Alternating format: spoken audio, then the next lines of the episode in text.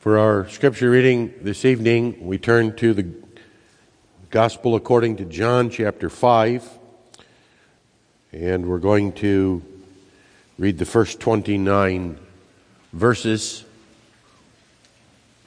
Worth noting while you're finding that how frequently and often the Gospel according to John addresses the issue of the everlasting life. It's going to be the subject of almost the entire next chapter also, but we recently read that, so we back up a chapter and go to chapter 5, and you'll notice the theme there also. It runs through the book as a common thread.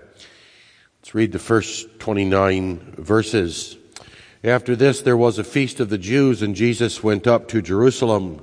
Now there is at Jerusalem by the sheep market a pool which is called in the Hebrew tongue Bethesda, having five porches. In these lay a great multitude of impotent folk, of blind, halt, withered, waiting for the moving of the water. For an angel went down at a certain season into the pool and troubled the water. Whosoever then first after the troubling of the water stepped in was made whole of whatsoever disease he had. And a certain man was there which had an infirmity thirty and eight years.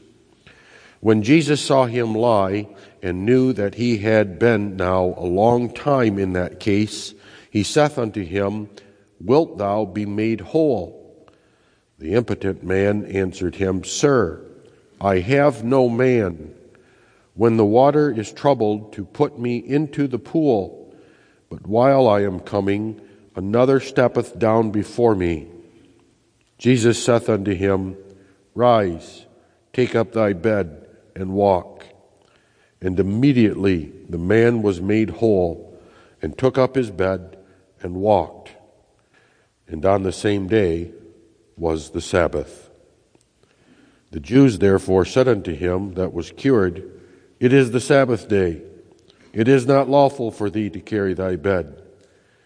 He answered them, He that made me whole, the same said unto me, Take up thy bed and walk.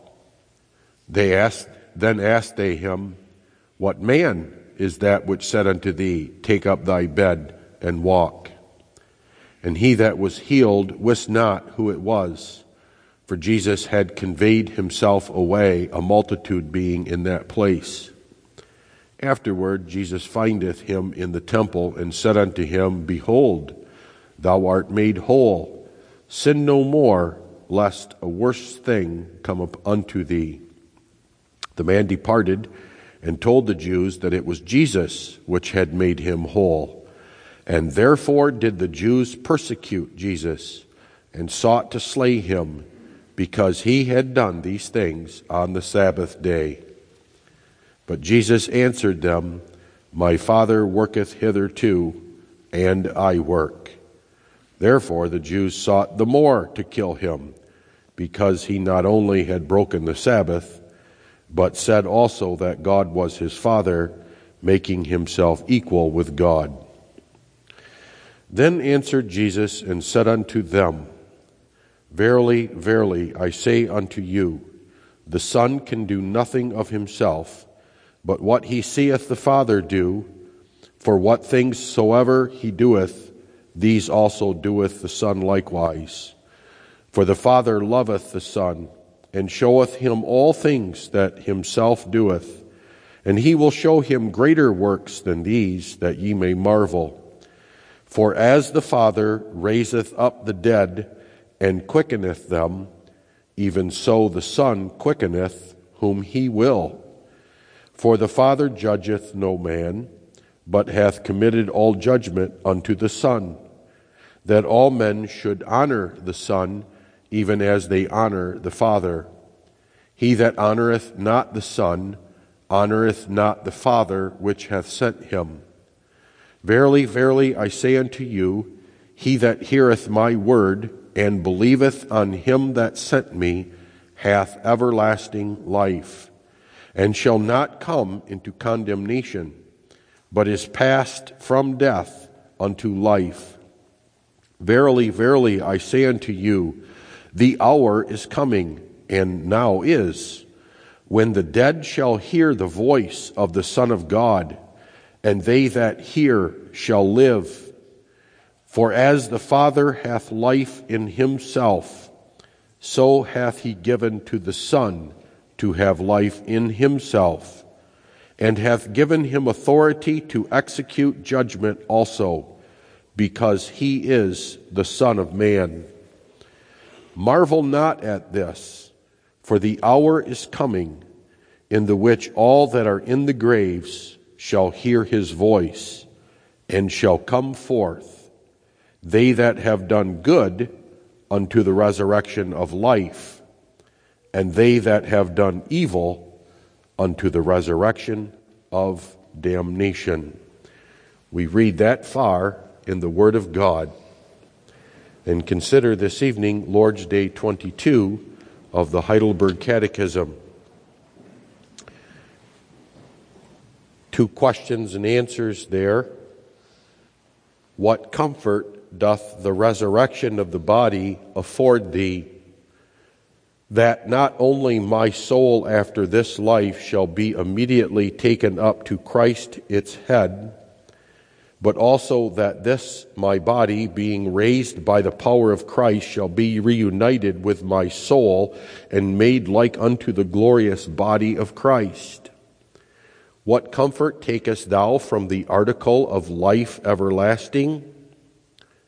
That since I now feel in my heart the beginning of eternal joy, after this life I shall inherit perfect salvation which eye hath not seen, nor ear heard, neither hath it entered into the heart of man to conceive, and that to praise God therein forever.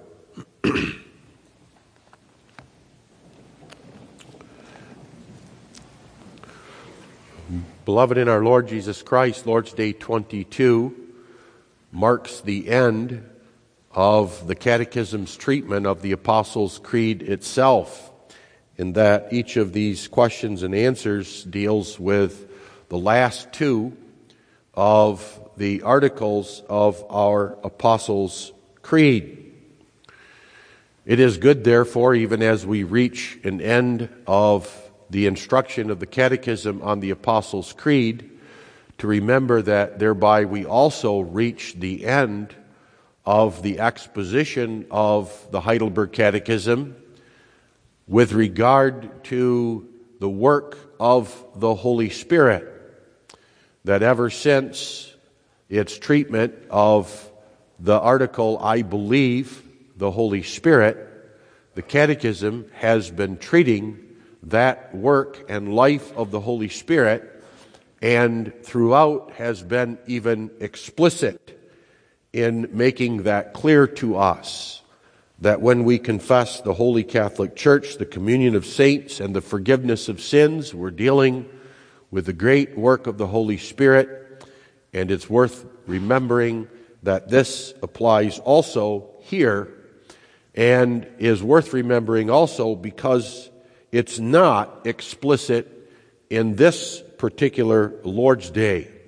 Nevertheless, the Heidelberg Catechism makes clear that it views the subject matter of the life everlasting to be something that is closely related, therefore, to the Holy Spirit. And it does so when it says that we are raised by the power of Christ. And if you will recall previous expositions of the Catechism and other sermons, the power of Christ is simply a term and phrase that is to be applied to the Spirit. When one thinks of the Spirit, one ought to think of the power of Christ and vice versa. There are a couple of other things that are worth noting too as we get into this Lord's Day, especially in the light of a confession of faith. And that is, we are not simply dealing with doctrine or truths, but doctrines and truths that we confess and confess because we believe them. The article is I believe in resurrection of the body, and I believe the life everlasting. That's brought out even in the next Lord's Day when speaking of the summary of the Catechism and the, the summary of the Apostles' Creed asks the question what's the profit of believing all this? This is a good reminder to us that among the many things that we confess, when we confess that Jesus Christ is come in the flesh, when we confess that we are saved, when we confess that we believe, is that this includes believing the resurrection of the body and believing the life everlasting. But it's even more important to take note that according to the Catechism, the subject matter here of the life everlasting isn't simply something that one awaits for in the future. To be true, the Catechism, following Holy Scripture, does speak of the resurrection of the body and the life everlasting as a perfection of salvation in the future. That I now feel that after this life, that is, in the future, after my death, I shall inherit perfect salvation. In other words, there's something imperfect about salvation as we experience it right now. Nevertheless, one must not take that phrase this way that I have no salvation, nor that I have no eternal life now.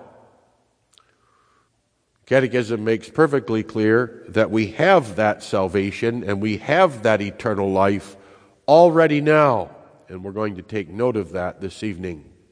Notice also in the Catechism the connection between everlasting life and salvation. When we speak of salvation and think of salvation, we think of deliverance. We think of being delivered from bondage, from trouble, from oppression, from misery. But one must never think of salvation without also thinking of eternal life. Salvation may be thought of as being delivered from something, but also to something. One is delivered from something unto something. And this particular Lord's Day makes clear that salvation and eternal life are bound together. That to speak of salvation is to speak of eternal life. To speak of being saved from sin and death, one must also speak of being delivered, therefore, unto sinlessness and everlasting life. And then one more thing to take note of that we will mention in the sermon is that this deliverance, this faith in the eternal life, is experienced primarily as joy. As joy. It doesn't say, I feel now in my heart everlasting life, or I feel now in my heart this salvation, which would be true, but it expresses the feeling of that everlasting life and that salvation in terms of joy, even eternal joy. In other words, as those who believe in the resurrection of the body and the life everlasting, we ought be and are Christians who live in everlasting joy.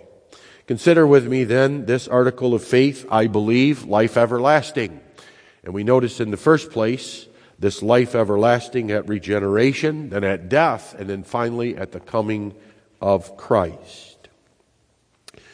You will notice, of course, that the treatment of this material by your pastor this evening is backwards, is backwards from what is found in the Apostles' Creed and therefore in the Catechism.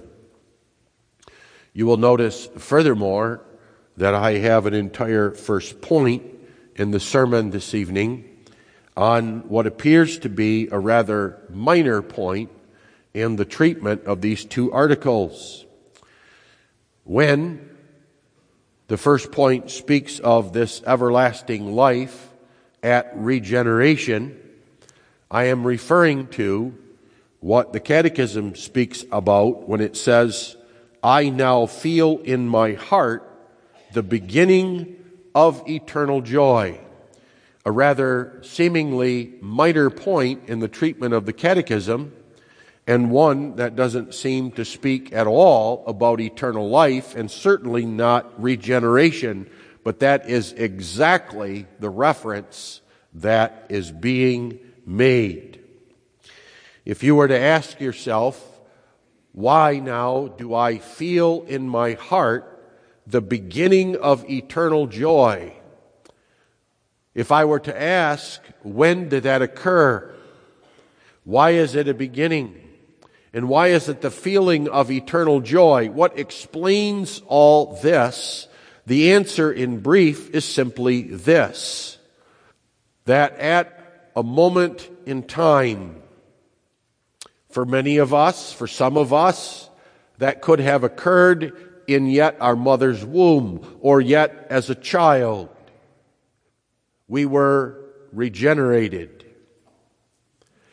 And furthermore, the idea is that this regeneration is the beginning of eternal life. It is the granting and the giving of eternal life. And since it is the beginning and granting of eternal life, it is known and experienced as eternal joy. Those elements are what explains what the Catechism means what it says that since I now feel in my heart the beginning of eternal joy. Now, why I have moved that to the beginning of my sermon is to emphasize a point that we easily overlook and forget, and easily overlooking and forgetting it, we may forfeit one of the great wonders and even the joy of this eternal life now. And what is that? When we speak these articles and we think about such things as the resurrection of the body and the life everlasting, it's that we simply view them as future benefits. We look at them as something we will receive in the future. And not only that, but we disconnect them. Like there is a void, a chasm between my life now and your life now, and what I experience in this life and what I feel in this life and what I have in this life and even the salvation that I'm given in this life and what's coming in the future after my death. So that one even views these articles this way. That what it's speaking about is benefits that I don't have now really in any sense whatsoever other than I'm assured of them. There is a benefit there that such is faith that I know without a shadow of a doubt that in the future, when I die, I shall be raised in the body at some point at Christ's coming. And then also is when I begin to enjoy the life everlasting. And that's wrong. That's wrong. That's simply wrong. And perhaps that's what explains then why we view our life sometimes the way we do. Why, for example, we fail to have joy in this life. Or we fail to see what joy we do have and what God gives us. This can even lead, for example, to a complete misunderstanding about what regeneration is and what it accomplishes and what it's all about.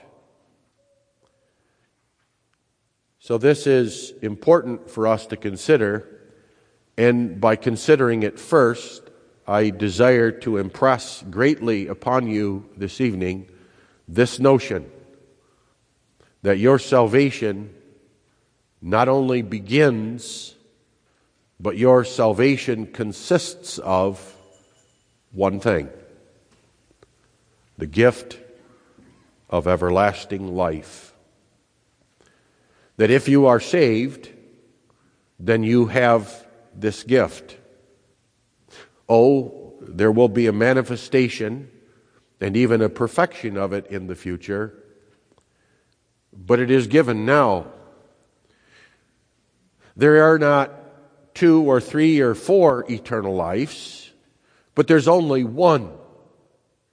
And that eternal life is given to you when you are regenerated or born again.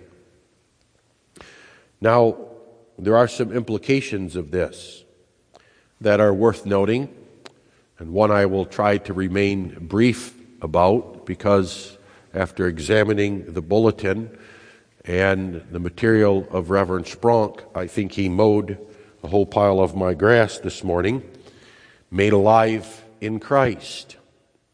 And I can about imagine that his sermon was about the life of the old man and the life of the new man. And I'm going to put it this way that what this Lord's Day teaches us is that on the one hand, we live an earthly physical life in the body of the soul.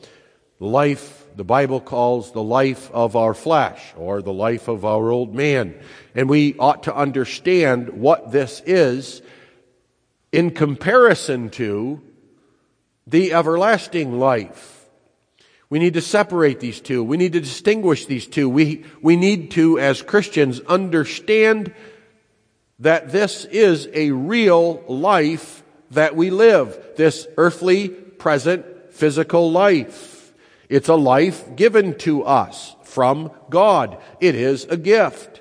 We live that life for a certain number of years according to His sovereign good pleasure. In this life, we are born, we grow up, we mature, we have children, we marry, we die eventually. The scriptures teach that this is also a life that is thoroughly corrupted, a life that is morally corrupted, so that in this life we commit many sins. There are many inclinations within us at all times contrary to the law of God. A life that is selfish, a life that is proud. And as long as we are alive in this life, there is no end to sin in it. We ourselves in this life never stop sinning. Sin is never improved. It never becomes less. We are never less corrupt with regard to our actions and our thoughts. Do you understand that? That earthly physical life of the flesh and the life we live in it never changes, never improves, never gets better. And it's not good at all. There's no good in it whatsoever. None. In that life, all we do is sin. And thus, it's also a life that must end in death, according to God's judgment, the wages of sin. By one man death entered into the world, and death by sin, so death passed upon all men, in that all have sinned. We must die in that life because, exactly because, in that life dwelleth no good thing. Romans 7, 18. And besides that, this life, this earthly physical life, the life of that flesh cannot inherit the kingdom of God. Do we understand that about ourselves? And when we view ourselves, do we view ourselves that way? Thus, the body also is included. The flesh includes the body. So what occurs? God's judgment, God's plan for our life in that body always, uh, about that flesh, always includes the body. It means the human body must die. The human body must go to the grave. The human body in that flesh must deteriorate and turn back to dust. This is the word of God. Dust thou art, and dust thou shalt return.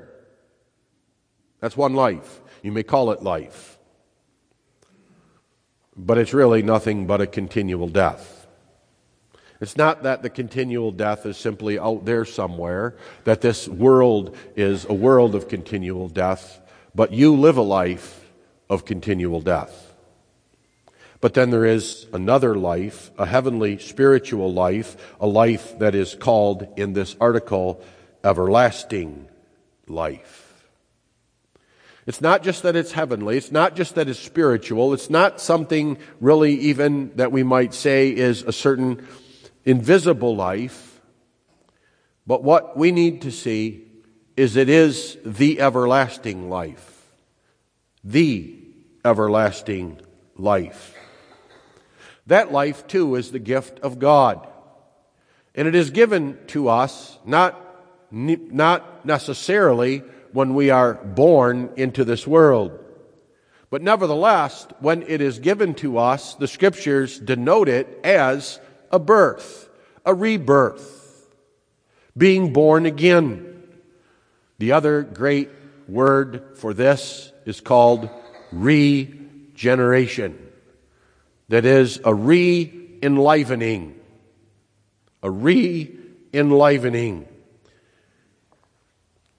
Our creeds, the canons, 3 4, Article 12, one of the great, great values of that creed is its statements on this very subject regeneration. Let me read you this. And this is the regeneration, notice these words, so highly celebrated in Scripture. The question, of course, is do we highly celebrate it as Scripture does? And denominated, called, a new creation, a resurrection from the dead. Notice that a resurrection from the dead, a making alive, which God works in us without our aid. Striking, isn't it? That the main pictures of regeneration, we might immediately think of being born again, are actually being made alive, being raised from the dead. And if you ask now why that is, the answer is because it's the same everlasting life, the same eternal life with which we are raised from the dead in the body and that we enjoy in heaven. And later, body and soul in a new creation. It's the same life. It's the same thing, no different. Now, it too is a moral life. It's a life that's not simply lived by doing things and being active, which is important Anyone that wants to maintain the Christian who has this life is simply a passive creature and is a passive creature only because this is a gift and work of God, as we read in the canons, without our aid. And thus some conclude that we are passive. That cannot be because that's not the nature of life. One of the benefits of living a physical earthly life is that it is the type of the other. And one of the things that we learn about earthly physical life is it's a very busy, active life. Now, in that activity and in that labor and in all we do, we sin, sin, sin, and sin, but nevertheless, that's the biblical picture of the everlasting life. It is a life that is very busy, in which we are very active, and active in mind and heart and will and soul, which is why we refer to it as a moral life. It is not the life of a worm or an ant or a plant or a tree. It is the life of a rational, moral creature. Thus, we say, a moral life a life that is, which is lived before the face of God. It is lived in relationship to God. It is lived in connection to God. 1 John 3 verse 9 indicates that the morality of that life is perfect. When we read in the Catechism about a perfect salvation in the future, do not misunderstand What the scriptures teach about this everlasting life is that it is perfect. That is, it is a life without sin. There is no sin in this life whatsoever. There are no errors. There are no weaknesses. There are no mistakes. It is the same everlasting, perfect, therefore, life of heaven and in the future, heaven and earth. It's no different. And we have to understand that too. The idea is that if there is any good thing in us, which there is when we are regenerated, that is to be attributed to this life. It belongs to the living of that life. And therefore, any sin, any weakness, any affliction is to be attributed not to this life, but that other life. And this is the life of the Holy Spirit. The idea of Scripture is that this is not simply a life that is animated by the Spirit, that it is a life empowered by the Spirit, although there's truth to that. That's brought out when it says we are raised by the power of Christ, but you have to dig just a little deeper and understand that there's a similarity with regard to even your earthly physical life. When we speak about your spirit, we don't refer to a sort of other thing within you that's moving and pushing you, but we're referring to the very life itself. It is a life of your spirit, lived in your spirit and by your spirit. And that's the idea of the everlasting life. It is the result of the Spirit coming and residing in you. And the result is not only does God dwell in you, but you dwell in God. And the result is that you therefore have the very Spirit of God, to be more precise, the Spirit of our Lord Jesus Christ in you. And that is the life you are living. Everything is to be attributed to Him except one amazing thing, and that is you become the subject of all that activity. That is the amazing wonder of this everlasting life. It's not given to me uh, simply as a gift in the sense that it can be withdrawn or it's a third thing, but it's mine. It is attached and works through myself as a person so that I become the subject of those very works and actions that are empowered and worked by the Spirit Himself. And why we read what we do in the Scriptures that a child of God who lives this life can confess, as we heard this evening, and as we all confessed, I believe. I believe. That's the confession of the Holy Spirit through you and so attached to you that you truly believe. That's the amazing character of this life. Now, we're going to go on to see, of course, that this life has other characteristics. Not only is it a perfect life morally, but it's an immortal life. It's a life that cannot die. That is, it cannot be taken away. It cannot falter. It does not fail. Amazing things. But I want to shift focus just a little bit yet in this first point to point out a few things from the Catechism about it. And that is, this is something, according to the Catechism, that we feel in our hearts. Now, I want to make a point of this because, especially as a result of the schism and the doctrines that were involved, suspicion was placed upon the Christian experience. The Protestant Reformed were even charged with teaching a conditional Christian experience.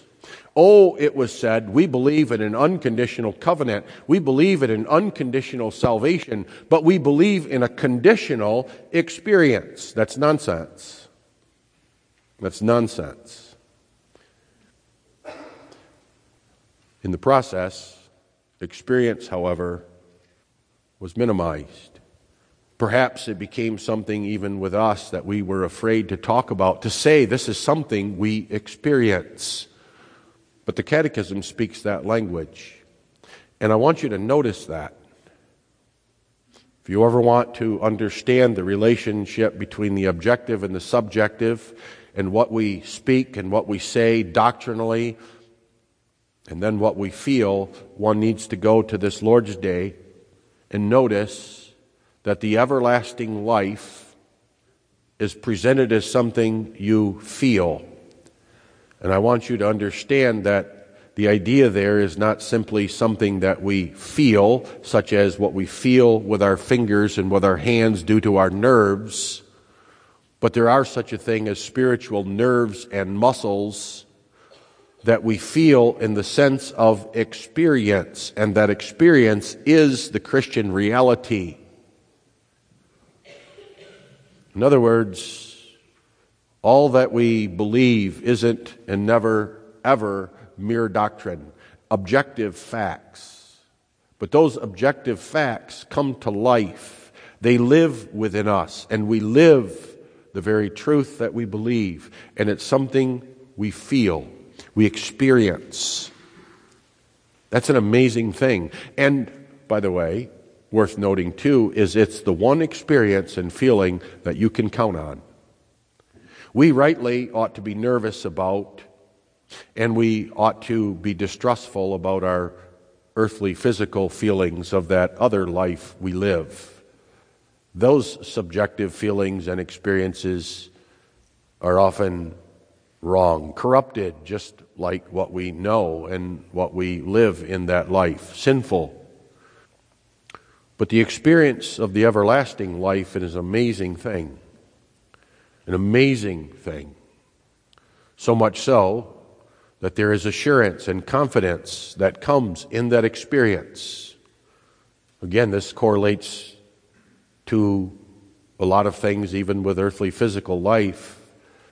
If you would ask me, how is it, Reverend, that you know you have this everlasting life? How do you know that you've been regenerated? How do you know that the Spirit dwells with you? The answer is, well, I feel it. I experience it.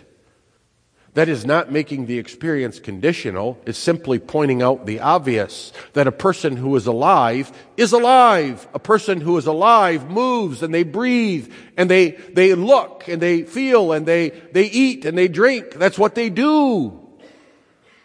That doesn't make them alive, but that's what they do because they're alive. And that's worth noting here. If your Christian life is simply something that you sort of know intellectually, it's a matter of reciting the right phrases and the right words. Even if, for example, your idea of what faith is and what it believes is simply knowing the correct formulation of justification by faith, but it doesn't translate to experience, there's no life there. It's not real. It's just simply knowing something intellectually and no different, really, than knowing mathematics or science. The knowledge of the Christian faith is always the knowledge of love and experience and of life. Why? Because it is that life. And in the second place, I want to emphasize something else, which is if one could summarize that experience, if one had to summarize that feeling, that experience, one word will suffice the word joy. That is an amazing statement by the Catechism here. When it says that my experience of the everlasting life and the beginning of it now in regeneration can be summarized by one word, if I were to ask you that question, how would you answer? We might be inclined to say by, by knowledge. It's, it's felt in, in, in, the form of being able to know the truths of Scripture. It's, it, it's, it's experienced by knowing, uh, reading the Bible and, and understanding it. it. it's, it's experienced in a, in a form of comfort or, or peace. There, there's a lot of things that we could say there, and they would be true. But notice the Catechism here summarizes it all as joy. Now, one reason I want to bring that to your attention is because I want you to see here a connection to something that's coming ahead, which is the relationship to conversion. There's a close relationship between regeneration and conversion. Very close relationship. In fact, sometimes in the creeds, those words are even used interchangeably. But if you want to see the connection very plainly, take note with what's coming that conversion will be defined in part as joy. In fact, worth bringing up because it's related to the sermon that you had this morning, which is what is conversion? It's the mortification of the old and the quickening of the new. Notice the killing or death of the old and the enlivening of the new. And what is the quickening of the new? It is a sincere joy of heart. See the connection? Eternal life in this Lord's day is put in terms of joy. And if you think that's strange, then jump ahead to the Lord's day on conversion and notice conversion is put in the same terms. What is the quickening? What is the enlivening? No, notice, not simply what is the result of the quickening, what is the result of the enlivening of the new man? Notice that.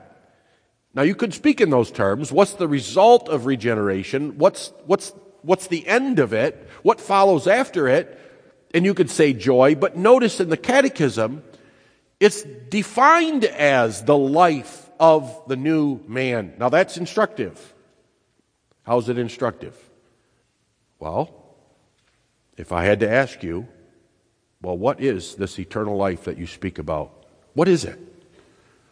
What is it? And the answer is joy.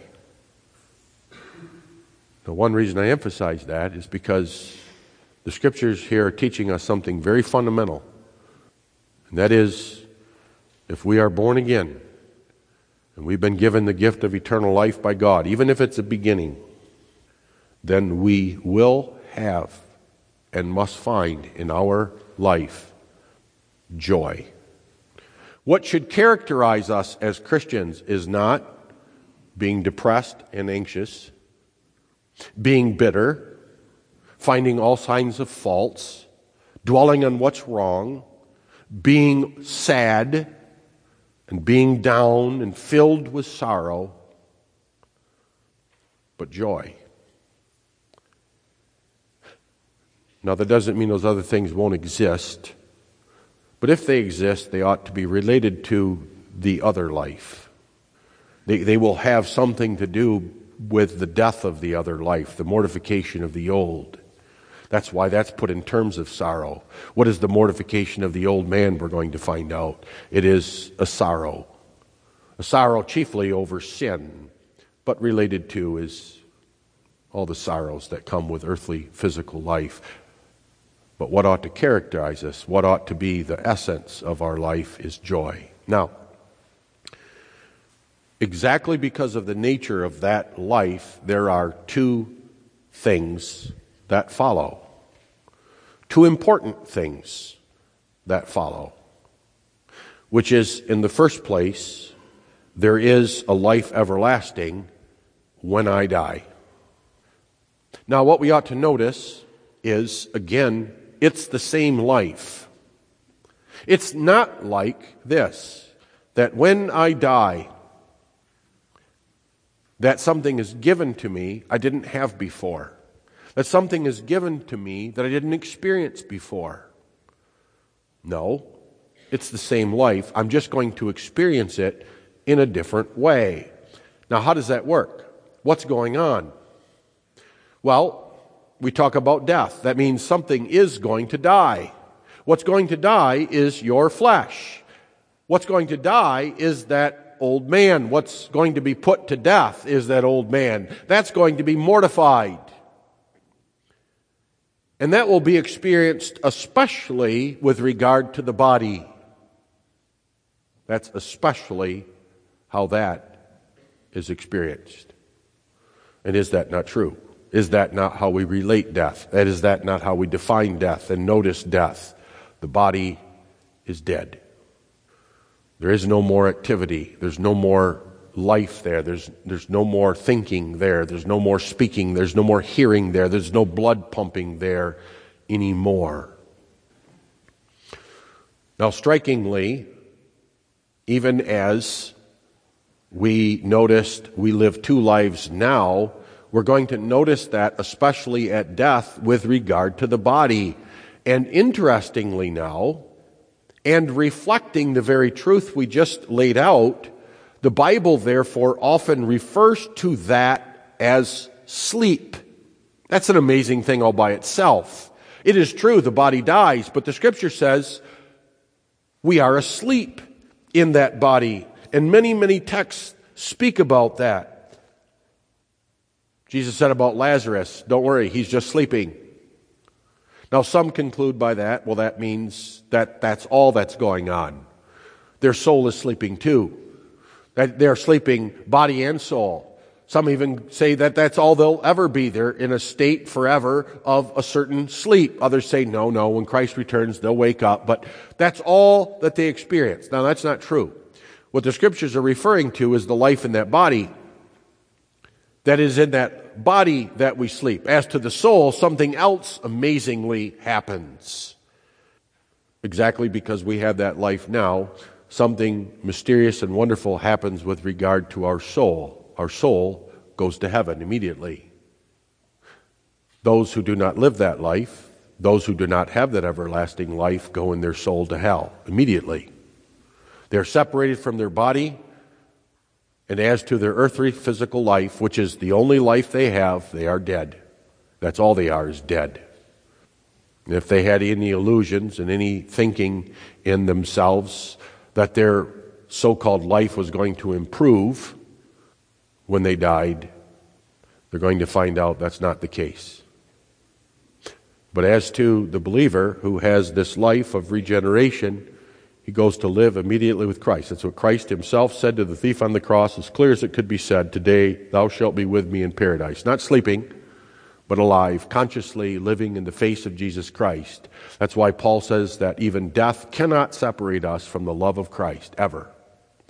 Now, why does the Bible call it sleep? Well, very simple to comfort us. It's talking about a dead body. That's what it's talking about. talking about the dead body of a Christian and one thing we know about sleep is that we're not dead when we're asleep. There, there, there's a life there.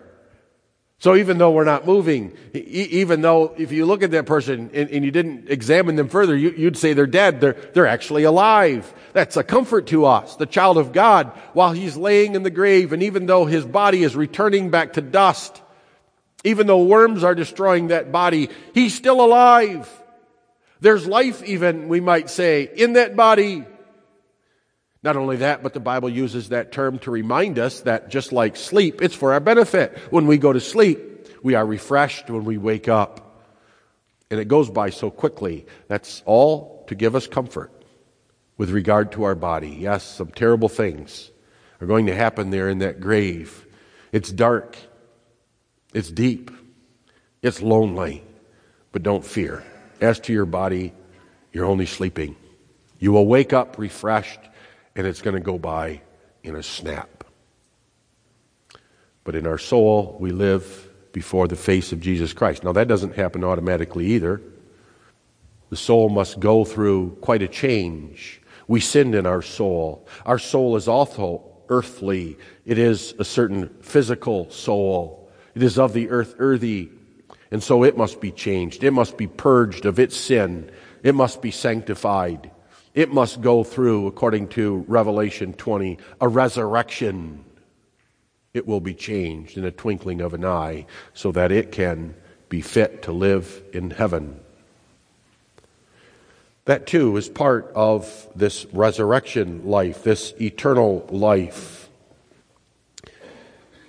But that's not the end of it. What's amazing is the one thing that we often forget. We often talk about life after death and heaven, don't we? It seems to consume a lot of our discussions when we talk about when we die. We talk about going to heaven, living to heaven, being with the Lord in heaven, which are all wonderful things. We talk about what's heaven going to be like. And the fact of the matter, it's only temporary. It's even called the intermediate state in Reformed theology because it's temporary. It's not the end, the ultimate end, the perfection of this everlasting life. Oh no, that must wait until Christ returns because it's then that he raises us from the dead. He raises me and he raises you from the dead. And he does that by raising us in our bodies. He calls us forth from the grave. Then we will be judged before him, something Christ himself refers to in John 5. Notice there how he connects the resurrection with the judgment and the fact that Christ or God the Father gives him judgment so that men honor him. And then after that, we enjoy life not in heaven, but in the earth, in a new creation, not only in our soul, but body and soul. That's the great wonder of God.